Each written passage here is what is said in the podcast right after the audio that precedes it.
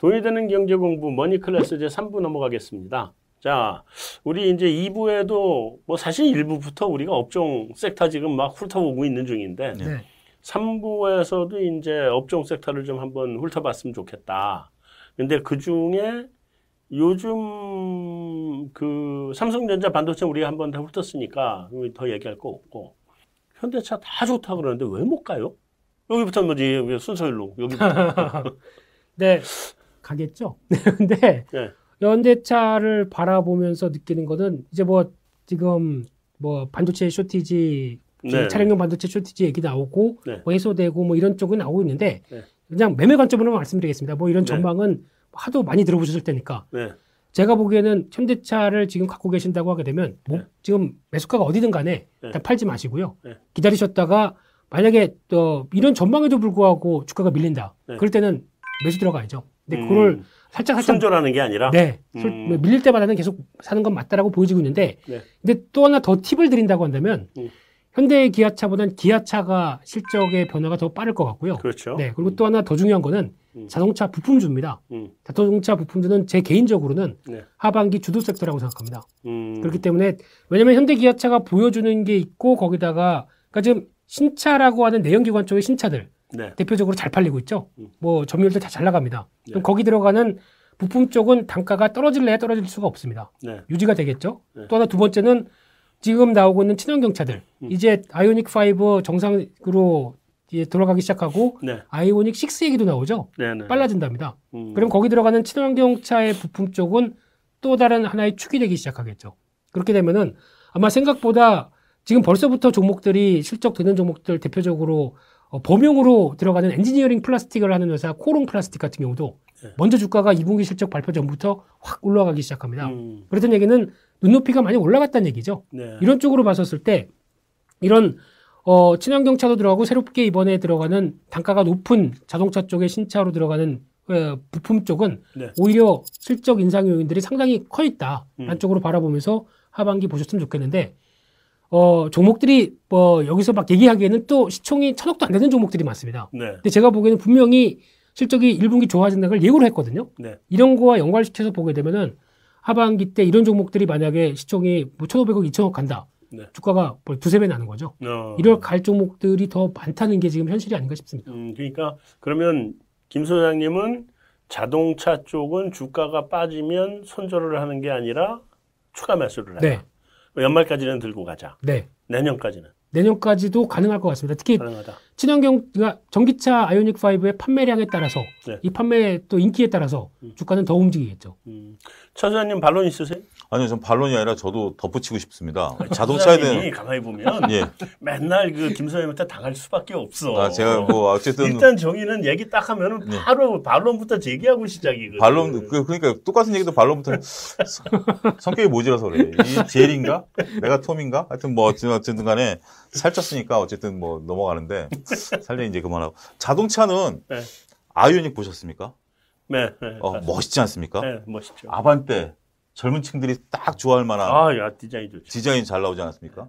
제네시스 중년들이 완전히 지금 뭐 선호해서 기다리고 있는 이런 그러니까 자동차가 재화라는 게 저 아이오닉 얼마인지 몰라요. 음. 그리고 제네시스 얼마인지 모르고 아바떼 얼마인지 모르지만 음. 제가 사- 차를 산다면 이 세 가지를 압축할 것 같습니다. 음, 뭐 제가 이제 청년층이라면 아반떼, 음. 조금 뭐 한 40대면은 아이오닉, 음. 그다음에 뭐 50대면 뭐 제네시스 뭐 이렇게 딱딱 꽂힐 것 같아요. 그, 이 소위 꽂혔다라는 거지 않습니까? 근데 네. 미국에서도 지금 꽂혔다라는 거 아닙니까? 꽂혔다 그러죠. 그러니까 우리가 기아 같은 경우 김민수 대표가 있지만 K5 처음에 나왔을 때, 네. 지금 K5가 처음에 나왔을 때 기아차가 드라마틱하게 움직이지 않았습니까? 완전히 네, 차가 네, 네. 기아차 바뀌었다 이런 소리 나왔처럼. 네, 네. 어, 지금 그런 뉘앙스만 못 보더라도 길게 말씀 안 드리고요. 현대차에 꽂히신 분들이 많, 많은 한 현대차 주가는 저는 분명히 간다. 간다. 예, 그렇게 음, 말씀드리죠. 그러면 좀 재미없고 지루하지만 네. 그냥 참고 인내 예, 몸에 기다려. 살이 나올 때까지 기다리셔라. 그런데 수익률은 현대 아니, 현대 기아차에 들어가는 부품주가 훨씬 좋을 겁니다. 아, 뭐 수익 이제 부품주들 수익률도 좋을 거고. 그러니까 하여튼 자동차 섹터 전체는 조정 나올 때마다 무조건 사라. 그리고 어, 대- 자동차를 살 건지 아니면 부품주를 살 건지는 개인의 선호. 아, 알겠습니다. 자, 다음에 아, 이거 나 옛날에 다음 네이버 가지고 옛날에 돈 좀 벌었거든요. 아, 네. 예. 음, 옛날에. 네. 한메일 시절이죠. 그렇죠, 그렇죠, 그렇죠. 네. 어. 그리고 네이버는 이제 이게 뭐 한 게임이니 뭐니 이렇게 몇 개 합쳐가지고 네. 네이버가 나중에 된 네. 거니까 예, 그런 건데 그 요즘 모습이 그때 모습 보는 것 같아. 그때는 뭐 이제 그 상한 10%짜리 때 세상이니까. 예, 상한 10%니까 한 번 가면 이렇게 주가 움직이는 거 보면 어제도 점, 오늘도 점, 점, 내일도 점, 점, 점, 점, 점, 점, 또 때로 떨어질 때는 또 점, 점, 점, 점, 점, 점. 거, 거래 없어. 예. 거래가 한 번 터지면 거기가 꼭지 아니면 바닥이야. 네, 맞습니다. 예, 딱 그러던 시절. 요즘 뭐, 뭐, 지금 네이버하고 카카오가 얼마나 컸어요. 이렇게 컸는데도 지금 주가 움직이는 거 보면 그때 모습을 연상시키더란 말이에요. 이거 어떻게 봐야 돼요, 이거? 저는 우리가 주식을 볼때 네. 소장님 잘 아시다시피 기본적 분석이 있고 네. 기술적 분석이 있지 않습니까? 네네. 그러니까 지금 기본적 분석으로 보면 value가 얼마다, 이게 자회사단의 이익이 얼마다, IPO를 얼마다 한다. 이거 모르시는 분들이 없으실 것 같아요. 웬만큼 이쪽 어, 네카오에 투자하신 분들 입장에서 아니, 보면 그냥, 그냥 네이버에 종목 이렇게 네. 정보 들어가 보면 거기 다 나와요. 다 나오니까 나오는데 네. 지금 저는 이건 기술적 분석으로 접근해야 된다. 이 종목을 지금 지금 상황에서는 네. 기본적 분석으로 얼마 더 간다라기보다는 음, 기술적 분석으로 지금 현재 변동성이 시작이 됐다. 음, 그러니까 그 전에는 이게 기술적 분석으로 봐도 추세가 형성이 됐고 네. 거기에 기본적 분석까지 더해지다 보니까 주가가 올라왔는데 네. 기본적 분석이 훼손된 것은 없다. 음. 하지만 기술적 분석으로 지금 차트를 놓고 보면 우리가 지난주에 생긴 그 변동성이 네. 매물대를 뚫어주기까지 음. 새로운 기본적 분석이 들어오던 네. 기술적 분석에서 거- 어마어마한 거래량이 다시 한번 일어나던 네. 그런 부분들이 일어나기 전까지는 변동성 커질 수밖에 없다. 음. 저는 그렇게 정의되고 싶어요. 변동성이 커진다고 하는 거는 못 간다는 거예요? 조금 지금 상태에서는 지금 가- 다 갇혀 있는 거죠. 가기 쉽게 힘들다. 쉽게 가기 힘들다라는 거죠. 음, 그렇게 좀 보고 싶습니다. 저는 혹시 네이버 카카오 싸게 사셨다. 네. 좀 생각보다 지금 뭐 많이 올라서 네. 적어도 한 30% 수익 나 있다. 네. 라고 하게 되면 파실 필요 없다고 생각합니다. 음. 충분히 갖고 가셔도 된다고 생각되고 있고. 더 갈 수 있다? 네. 왜냐면 저희가 보통 얘기하는 게 뭐 PER, 네. 뭐 PSR, 뭐 이런 뭐 매출이나 여러 가지 네 네. 그 수익성 지표 따지는데 음. 네카오는 뭔지 아십니까? PPR입니다. PPR은 뭐예요, 또? 플랫폼의 가치. 아, 플랫폼의 가치. 예, 예. 이거를 통해서 또 확장이 되는 부분들인데 네. 어 아마 이제 나중에 가게 되면은 뭐 지금 당장은 아니겠지만은 네. 계속 어 저희가 쓰고 있는 어 이것도 카카오가 하네 뭐 이런 식으로 하나씩 이제 점령해 가는 단계죠. 거 있죠. 네. 네. 네. 그러다 보니까 이게 계속 확장하다 보니까 음. 덩치가 계속 커질 겁니다. 이 터지는 덩치를 누가 견제를 하겠습니까? 아무래도 하게 되면 정부밖에 할 데가 없겠죠. 네. 그때까지는 계속 갈 수 있다고 생각해요. 정부가 견제를 들어올 때까지는 네, 간다. 네. 그러다 보니까 음, 이 독점적인 위치나 이런 부분들에 대해서 아 이거 너무 커져서 이거 좀 손봐야 되는 거 아니야? 라고 할 때까지는 음. 이런 어, 확장세는 계속 나올 거예요. 미국에서 그 지금 그 페이스북 견제하는 거 실패했으니까 실패했죠. 그러면 네이버 다 카카오 오늘도 가야 되겠네. 아마 어 근데 단기적으로 주가가 오르다 보니까 이제 아까 수장님 얘기하셨던 변동성은 있죠. 음. 그래서 네. 뭐 출렁출렁하긴 그러면 나온다고 하더라도 네. 게다가 또 한 번 시장에서 주도를 확 받게 되면은 관심이 다 뜨겁지 않습니까? 네. 이럴 땐 주가가 못 가지 않습니까? 음. 그러다면은 그랬다가 좀 쉬는 국면들 네. 나온 다음에는 또 올라갈 준비를 할 가능성이 높다고 생각합니다. 음, 그리고 만약에 네이버 카카오 관 너무 올라서 재미가 없다라고 하게 되면 예전에 네이버인 회사가 있죠. 네. NHN. 네. 네. 옛날에 네이버에서 한 게임이 분사된 회사죠. 음. 네. 이거 같은 경우는 또 관심 있게 보셔야 될 것 같고요. 네네시는 네. 음, 올해 나올 실 계속 꾸준히 연간 설- 성장했습니다. 네. 나올 실적 대비 PR 20배입니다. 네. 엄청 싸 보이죠? 음, 지금 뭐 80배, 50배 나오고 있는 네이버 카카오에 대비해서는요. 네. 근데 여기서 하나가 티켓 링크라고 있는데 네. 어, 티켓 이제 구매하게 되면 대행해 주는 회사 수수료 받는 회사인데 네. 이게 만약에 코로나19 돼서 이제 공연이나 이런 전시 정상적으로 되기 시작하게 되면 수수료 또 받겠죠. 네. 그다음에 웹툰이나 뭐 그 저 전자결제 이런 거다 페이코 이런 거 있기 때문에 네. 구조는 비슷한데 왜 이렇게 할인 받았는지 모르겠습니다. 음, 이것도 정상화되기 이런 눈높이에 맞춘다라고 하게 되면 이런 거뭐 지금 뭐 8만 원대 금방 또 10만 원 가지 않을까요? 플랫폼 효과라는 게 우리가 처음에 네이버 초기에 네이버 100만 원 간다고 그럴 때 네. 그때는 이제 우리가 바라본 게 플랫폼에 대한 효과 때문에 가입자만 봤었죠. 네. 가입자 수가 몇 명 증가하느냐에 따라서 네이버 주가가 자, 출렁거렸던 물론 이제 이제 상황인데 네. 지금 이제 플랫폼화돼서 네이버가 이제 완전히 지금 장악을 한 상태고 어그 카카오도 장악을 한 상태인데 이게 플랫폼 입고로 과연 수익이 되느냐라는 부분들 뭐 다양한 지금 카톡 같은 경우도 광고 수익이 있습니다만 무료로 우리가 이용되는 부분들 카카오 택시도 그렇고 뭐 이런 부분들을 보면 지금 아무리 플랫폼 효과라고 한다라고 하더라도 저는 모든 거를 플랫폼 카카오가 장악한다 거기에는 조금 비관적입니다. 그러니까 결국 우리가 페이스북에서 어 인스타그램으로 넘어왔듯이 언제든지 경쟁은 보이지 않는 곳에서 출현할 수 있다라고 봐요. 그렇기 때문에 우리가 과연 장투할 수 있는 종목이 플랫폼 업종이냐라고 봤을 때는 저는 조금 우리가 한번 고민해 봐야 되지 않겠는가. 어, 장, 장, 장투할 수 있는 업종이 아닐 수 있다. 예, 알수 있다. 게임 업종처럼 두 분이 예. 그 생각이 완전히 엇갈리네. 예, 좀 그런 부분들이 조심스러울 수도 있다. 그러면 반대로 말씀드리면 그게 나올 때까지 가겠네요. 나올 때까지 갈 수 있는데 저는 카카오보다는 네이버가 날 수도 있다라고 저는 봐요. 그럴 수 음, 자 있겠군요. 이제 그, 자, 거, 예. 거기 넘어가 보죠. 네. 자 네이버 손 들어요, 카카오 손 들어요. 어떻게 해요? 저는 여기는 네이버. 어, 네이버. 카카오입니다. 어, 네. 두, 한번 싸워보세요. 두 분이. 아, 네이버부터 말씀을 드리면 네. 왜냐하면 카카오를 제가 작년 이맘때 김민수 대표 앞에서 얘기했다가 네. 김민수 대표가 휙 돌아서서 아닙니다. 현대차가 더 갈 겁니다라고 했던 장본인이기 때문에 네. 예. 기억나죠? 네, 예. 예. 어쨌든 이제 그건 작년 일이고 지금 지금 카카오를 살 거냐 네이버를 살 거냐라고 선택을 만약 주어지면 네. 저는 네이버 사겠습니다. 왜? 왜 네이버를 사냐면 카카오는 이미 반영된 것들이 너무 많고요. 음. 벌려놓은 일들이 많고 음. 그런 상황에서 네이버 같은 경우가 이제 가만히 보니까 아직도 광고 수익이 지금 한 70% 되거든요. 네이버는 이제 50% 미만으로 떨어졌고 네. 그러다 보니까 이제 네이버가 아, 우리 이렇게 해서는 안 되겠다. 광고 수익이라는 게 지금 현재 옮겨가지 않습니까? 벌써 아프리카 TV나 뭐, 네, 네, 어, 네. 뭐 페이스북, 아, 저 유튜브로 넘어가는 상황에서 우리가 이 광고 수익을 지킬 수 없다. 카카오 전략을 따라가자라고 지금 해서 이제 시작을 하는데 네. 지금 당장 네이버 입장에서는 다양한 사업을 하기 위한 비용의 투자죠. 비용의 투자이다 보니 당장 수익원이 다변화는 안 돼 있습니다만 오히려 수익원이 다변화되면서 먹잘 것이 있다. 그리고 우리가 어, 플랫폼 입장에서 보면 카카오에 밀릴 만한 것도 아니다. 네. 라는 부분들을 보면 앞으로 성장성은 전 네이버가 더 있다. 그렇게 음. 봐서 지금부터 투자해서 오히려 장기적으로 보려면 카카오가 어, 모든 국민이 모든 내용을 다 아는 카카오보다는 아직까지 네이버가 상대적으로 떨어진다라는 관점에서 보면 네이버가 먹잘 게 더 있지 않겠는가 저는 그렇게 보고 있습니다. 음, 확장성이 더 좋다. 근데 이게 뭐가 중요하겠습니까?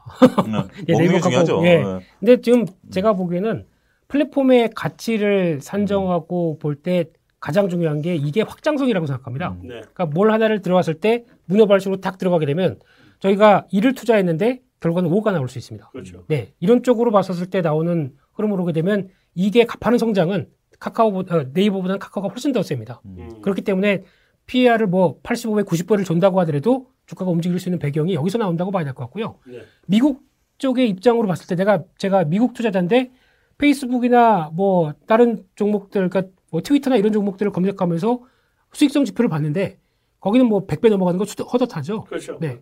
카카오를 본다. 이 정도 시장 장악력이 있다. 카카오 사겠죠. 음. 이런 쪽의 변화를 보게 되면 훨씬 더 이익 성장성에 대한 변화를 봤었을 때 카카오가 더 맞지 않나 생각됩니다. 근데 외국인은 네이버 사죠. 지금 아니 뭐 카카오 공매도 엄청난 것 같은데 네, 뭐- 외국인 기관 그런 입장으로 말씀드린 거고요. 네. 그러니까 주가가 단기적으로 올라왔다고 하다 보니까 음. 거기서 이제 나오는 이제 여러 가지 변화가 지금 나오고 있는 상황들이겠죠. 네. 그래서 단기간에는 음. 앞서 말씀드린 것처럼 변동성은 어, 커질 것 변동성은 같습니다. 어쩔 수 조정 없는데 한번 나온다. 네, 단기간에는 변동성은 어쩔 수 없는데 이제 네. 장기적으로 봤을 때 다시 올라갈 때 네이버가 치고 올라가느냐 카카오가 치고 올라가느냐 음. 이제 그게 논쟁인 것 같아요. 그런데 둘 다 가긴 간다고 보시는 거네. 둘 저는 다? 카카오는 조금 조심스럽습니다. 음. 그러니까 그 좀, 저도 오늘 너무 많이 달렸다 지금. 너무, 너무 많이 달렸다 싶어요. 음. 어, 너무 많이 달렸. 너무 많이 달렸고 그러면 소장님 의견이시면 NHN 사셔야죠. NHN이 네. 훨씬 좋습니다. 아니 네이버 살 거예요. 날 강요하지 마세요. 오늘 네. 카카오덕을 본 건 사실이에요. 왜냐하면 오늘 뭐 그냥 어차피 지난 오늘 제 생일인데 네, 제 네. 생일이라고 알려준 것도 카카오고 네. 어. 카카오를 통해서 오늘 선물을 또 무지하게 받았어요. 네. 다양한 선물들을. 음. 그러니까 이게 확장성이라는 게 그럼 사셔야죠. 카카오가 많은 선물을 나한테 준 건 사실이에요. 네. 네, 많은 선물 그, 그 정도 선물로 만족할게요. 어, 그럼에도 불구하고 이건 너무 많이 달- 달렸다. 네, 네. 여기는 조정은 받겠지만 더더 더갈갈 거다. 것이다. 네. 네. 자 넘어가죠. 음. 우리 이제 뭐 경기 민감주 금융주 미 이제 미국 쪽에서 그쪽이 지금 뭐 세게 움직이는 모습인데 네. 금융주는 아무래도 금리 인상 기대감 때문일 거고 경기 민감주는 인프라 투자 쪽의 기대감일 거고 근데 좀 경기 민감주라고 하는 건 뭐 철강이니 뭐니 이런 것들이고 뭐 이런 건데 그거는 이미 우리 앞에 얘기했으니까 네. 빼고 어, 어. 금융주 어떻게 봐야 돼요? 금융회사들이 많이 변했죠. 네, 금융회사들이 많이 변했다라는 게 저는 포인트가 아니겠는가. 네. 어, 그러니까 이익이 남에도 불구하고 계속해서 구조조정을 해가지고 네, 어, 증권회사나 지금 제가 다녔던 유진투자증권이 점포가 서울에 15개 있었거든요. 네. 지금 4개 남았습니다. 음, 거의 다, 다 줄여버리고. 다 줄여버렸죠. 네. 그래서 저는 전에 유진투자증권 지금 저도 아직까지 거래하는데 음. 뭐일 있어서 보려면 강남까지 차를 몰고 가야 됩니다. 네, 네. 강북에서. 네. 그 정도로 불편해지, 그만큼 비용이 이제 줄어들었다는 거고, 네. 은행도 이번에 신문을 난 거 보니까 점포 인원을 뽑은 게 아니라 AI 인력, 전산 인력만 뽑았다고 그러더라고요. 네. 어, 그만큼 은행이 그렇게 구조조정을 해놓은 상태에서, 어, 여기서 지금 이익을, 증권회사는 수입 수수료보다 수입 이자가 더 크고요. 네. 은행들은 수입 이자보다 기타 수, 그 이익이 더 커져 버렸습니다. 네. 네. 그러니까 과거처럼 천수답으로 단순하게 예대 마진을 먹거나 수수료 수입으로 먹는 시대가 이제 지나버렸다. 음. 어, 그래서 상시 이익을 창출할 수 있고 이 이익이 지속적으로 창출될 수 있는 회사로 변모했다라고 보면 예. 저는 금융주들 같은 경우 보험은 좀 다르게 생각합니다. 보험은 좀 다르게 생각하지만 어, 은행이나 증권회사는 지속적으로 투자가 가능한 회사가 됐다. 음. 장세와 상관없이 그러면 금리 인상하고도 별 관계가 없어요. 네. 금리 인상을 하게 되면 예대 마진 쪽에 있는 은행 쪽은 좋을 수 있는데 네. 금리를 인상하게 되면 그 증권회사는 좀 안 좋을 수도 있다. 네. 왜냐하면 신용이 24조 나가 있는데 음. 조달 금리가 올라가지 않습니까? 네. 그 신용 금리가 올라가는 게 아니기 때문에 네. 어 그거 그거는 이제 규정을 바꿔야 되는 거기 때문에 네. 어 그렇기 때문에 오히려 금리 인상을 하게 되면 은행 쪽이 좋을 수도 있다. 아니, 근데 그래서 예. 우리 김수환한테 어. 질문을 넘어가면 네. 사실은 이제 저도 금리 인상이 옛날에 공식이잖아요. 네, 금리 인상, 은행 주가 상승. 상승, 예. 네. 그래가지고 이제 탐문 어디 나가서 이렇게 열심히 떠들었어요. 네. 그러는 다음에 돌아와서 이제 은행주가 뭐가 있자고 딱 돌아서 보니까 은행주가 없어. 그렇죠. 순수 은행주는 IBK? IBK의 네, 그거 하나밖에 없어요. 네, 다 지주로 바뀌었죠. 어, 다 지주로 바뀌어가지고 자 이제 KB가 이게 은행주야? KB가 KB금융에 이번에 실적 나온 거 보니까 예대 마진이 49%밖에 안 됩니다. 그러니까 네. 이게 이게 네. 은행주 맞죠? 이런 생각이 네. 드는 거예요 네. 이미. 그나마 이제 좀 우리가 구분을 좀 한다 그러면 한국투자증권 은행 없으니까 네. 네. 은행을 가지고 있는 금융지주와 은행을 없는 안 지주. 가지고 있는 금융지주 구분 정도밖에 할 네. 수가 없겠다는 생각이 드는데 네. 그럼 여전히 그, 그 공식이 통한다고 봐야 돼요? 어, 많이 바뀌었죠. 세상이 바뀐 것만큼 이쪽도 바뀌었고, 네. 게다가 또 더 중요한 거는, 어, 앞으로, 어, 은행주 배당도 그렇고, 저평가고, 뭐, 여러 가지 얘기 다 붙이면서 네. 사보시라 그러면, 어, 알았어. 이제 너랑 연락 안 해. 이렇게 되죠. 어, 그러니까. 네. 뭐, 저, 지금 한참 기다려야 한 10% 오를 걸, 네. 6개월 기다려서 10% 오를 걸 나한테 지금 추천하냐. 음, 네. 재미없으면은 이 사이에 나는 다른 데 가서 더 수익 낼 텐데. 그러니까. 이러다 보니까 어, 아마 은행주나 금융주에 대한 메리트가 많이 떨어진다고 생각되고 있는데 네. 그래도 어, 제가 보기엔 지난번 제가 여기 방송에서도 그런 얘기 드렸었죠. 그냥 은행 예금 깨고 은행주 사시라고. 그러니까. 예. 음. 그런 것처럼 똑같은 현상인 것 같습니다. 근데 여기서 플러스 알파를 더 드리자면은 저는 어, 보험주 쪽 괜찮다고 생각합니다. 네. 예, 충분히 지금 기조로 봤었을 때 어, 그만큼 많이 소외됐고요. 어, 생보여, 손보여. 손보가 더 좋다고 손보, 생각합니다. 그죠? 네, 네. 네. 손보가 그만큼 기저 효과 때문에 작년에 나온 실적이 코로나19 때문에 움직이지 않았습니까? 음.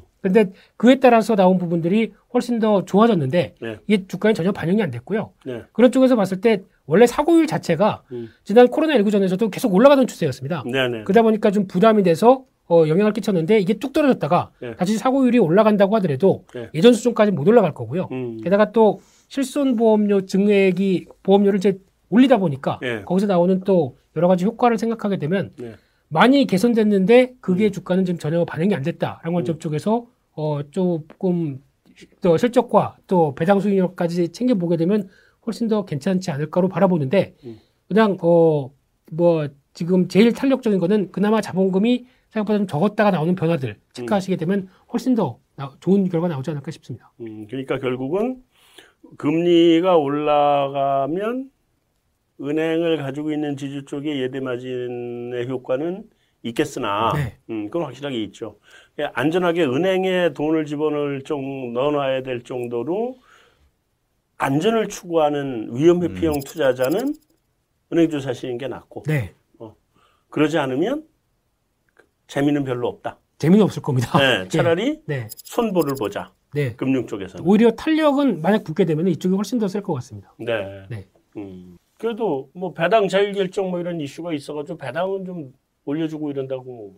그러니까 배당 자율 이슈라는 게 이제 그런 거죠. 그 네. 2020년에 어, 은행 업종의 스트레스 테스트를 이제 주기적으로 하지 않습니까? 네. 스트레스 테스트를 해보니까 자본 확충이 필요하다 그래서 그 자본 확충을 배당금으로 유출하지 말고 배당률을 낮, 배당 성향을 낮추고 네. 이걸 가지고 이익 이익을 늘려서 자본을 늘리겠다라는 게 정부 방침이어서 은행주 투자하신 분들이 그다 그때 좀 많이 원성을 섰었죠. 네. 어 그렇다가 이제 이게 올 하반기부터 풀리니까 음. 일부 은행들 같은 경우는 배당 성향을 저 다소 높이겠다. 그러니까 네. 배당 성향이라는 게 그거죠. 이익 난 거에 몇 프로 배당을 주느냐는 건데 네. 그 배당 성향을 25%에서 30%까지 늘리겠다라고 하는 은행들이 나오고 있으니까 네. 어, 안정적으로 김민수 대표가 얘기한 것처럼 뭐 배당 받고 네. 그다음에 어, 주가 수익률 뭐 6개월에 한 10%씩 나고 그러면 뭐 훌륭한 거죠. 음. 어, 그렇게 가는 모습들 지금 보인다라고 말씀드리죠. 그러니까 은행에 넣는 것보다 네. 뭐 그냥 거기에 배당 받는 게 좀 더 낫다는 정도. 그렇죠. 네. 네, 전반적으로 배당만 받아도 뭐 이자보다 나으니까요. 그러니까 네. 지금 은행에 돈 가지고 있는 사람들이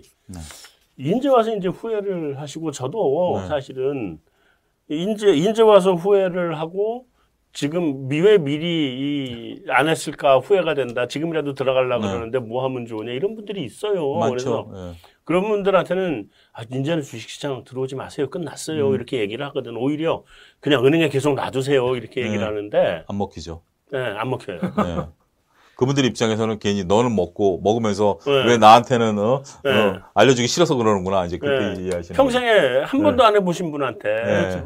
이 정신없는 장에 이제 완전히 이전 투구잖아요. 어떻게 그 보면. 이제는 전문가장이죠. 네. 그전에는 쉬운장이었다가 여기 들어와서 잘못하면 다 녹아버릴 텐데. 네. 그래서 하지 마시라 그랬거든요. 근데 그분 다- 더 이상 저한테 얘기 안 하시더라고. 그러니까요. 응.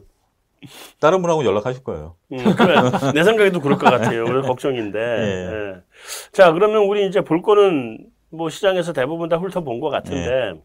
종합적으로 그러면 얘기를 해보면, 우리 김 소장님 얘기한 거 쭉 훑어보면, 대형주보다는 중소형주 네. 쪽이 좋다고 보시는 것 네, 같아요. 훨씬 그렇습니다. 그죠? 어, 지금 상반기 때도 약간 그런 경향이 나왔었는데 네. 하반기 때는 더 그럴 것 같습니다. 더 그럴 것 같고. 네, 그만큼 수급 논리나 음. 어, 여러 가지 실적 모멘텀에 따라서 음. 확실히 더 그러니까 쉽- 쉽게 말씀드리면 지수는 이만큼 올랐는데 네. 상대적으로 중소형주가 반응하는 속도나 그에 따른 어, 실적 흐름들과 같이 움직이는 흐름은 아직 여유가 더 많습니다. 그렇죠. 그렇기 때문에 음. 종목 잘 찾고 음. 실적 잘 연구하고 그러면 하반기는 훨씬 더 상반기보다 수익 좋으실 수 있을 것 같습니다. 음, 주로 중소형주 쪽으로 네. 보는 게 좋겠다. 네. 그 우리 최 소장님은 뭐 이런 섹터를 보자 또는 뭐 대형주 중소형주를 보자 뭐 아니면 현금 비중을 늘리자 뭐 등등 해, 마지막으로 종합 정리를 해서 저는 뭐 현금 비중을 특별히 늘리실 필요는 없을 것으로 보여지고요. 네. 여러분들이 갖고 계신 종목이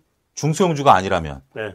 대형주를 갖고 계신 분들이라면 그냥 편하게 갖고 계시더라. 음, 편하게 오히려 여러분들이 갖고 계신 종목에 문제가 없다라면 더 적극적으로 매수하시는 것도 좋다. 있- 음. 어, 좀 그렇게 보고 싶습니다. 그러니까 하반기에 그 대신 너무 큰 욕심을 부리시지 말아라. 옆에서 누가 뭐 100%를 놨다라는 둥, 누가 차를 바꿨다라는 둥, 누가 뭐 20, 30% 놨다. 그 절대 거기 부안해동 하시면 여러분들이 그 순간 털리는 거니까 네. 그냥 나는 주식 투자를 한다라는 게 은행 수익률보다 좋다라는 명- 기본 명제로 돌아가셔서 하반기 때는 잘 견뎌내면서 내가 원금을 지키겠다라고 보면 하반기 그렇게 어려웠지도 않을 수도 있다. 음. 그 대신 뭐 내가 실력이 안 되는데 김민수 대표가 얘기한 것은 좋죠. 근데 어느 정도 이제 노력을 하고 내가 노력형이고 주식에 재미가 있고 어, 공부를 하시겠다라면 김민수 대표 어, 전략이 맞습니다. 근데 나는 그냥 일반적으로 평범하게 직장도 있고 뭐 이런 사람들이라고 한다라면 여러분들이 갖고 계신 종목이 특별히 문제 없으면 저는 더 오히려 추가 매수도 가능하다 이렇게 말씀드리고 싶어요. 음. 초과 수익을 노리시려면 남들보다 더 열심히 아, 공부해야죠. 그렇죠. 네. 근데 그런 성향이 과연 몇 분이나 되시냐라는 거예요. 그런 성향이신 분들이 그 의외로 많지 않다라는 거죠. 음. 돈 앞에서는 장사 없으시던데요. 아, 그래요? 예. 네. 자, 여기서 우리 3부 마치고 어, 4부로 한번 넘어가도록 하겠습니다.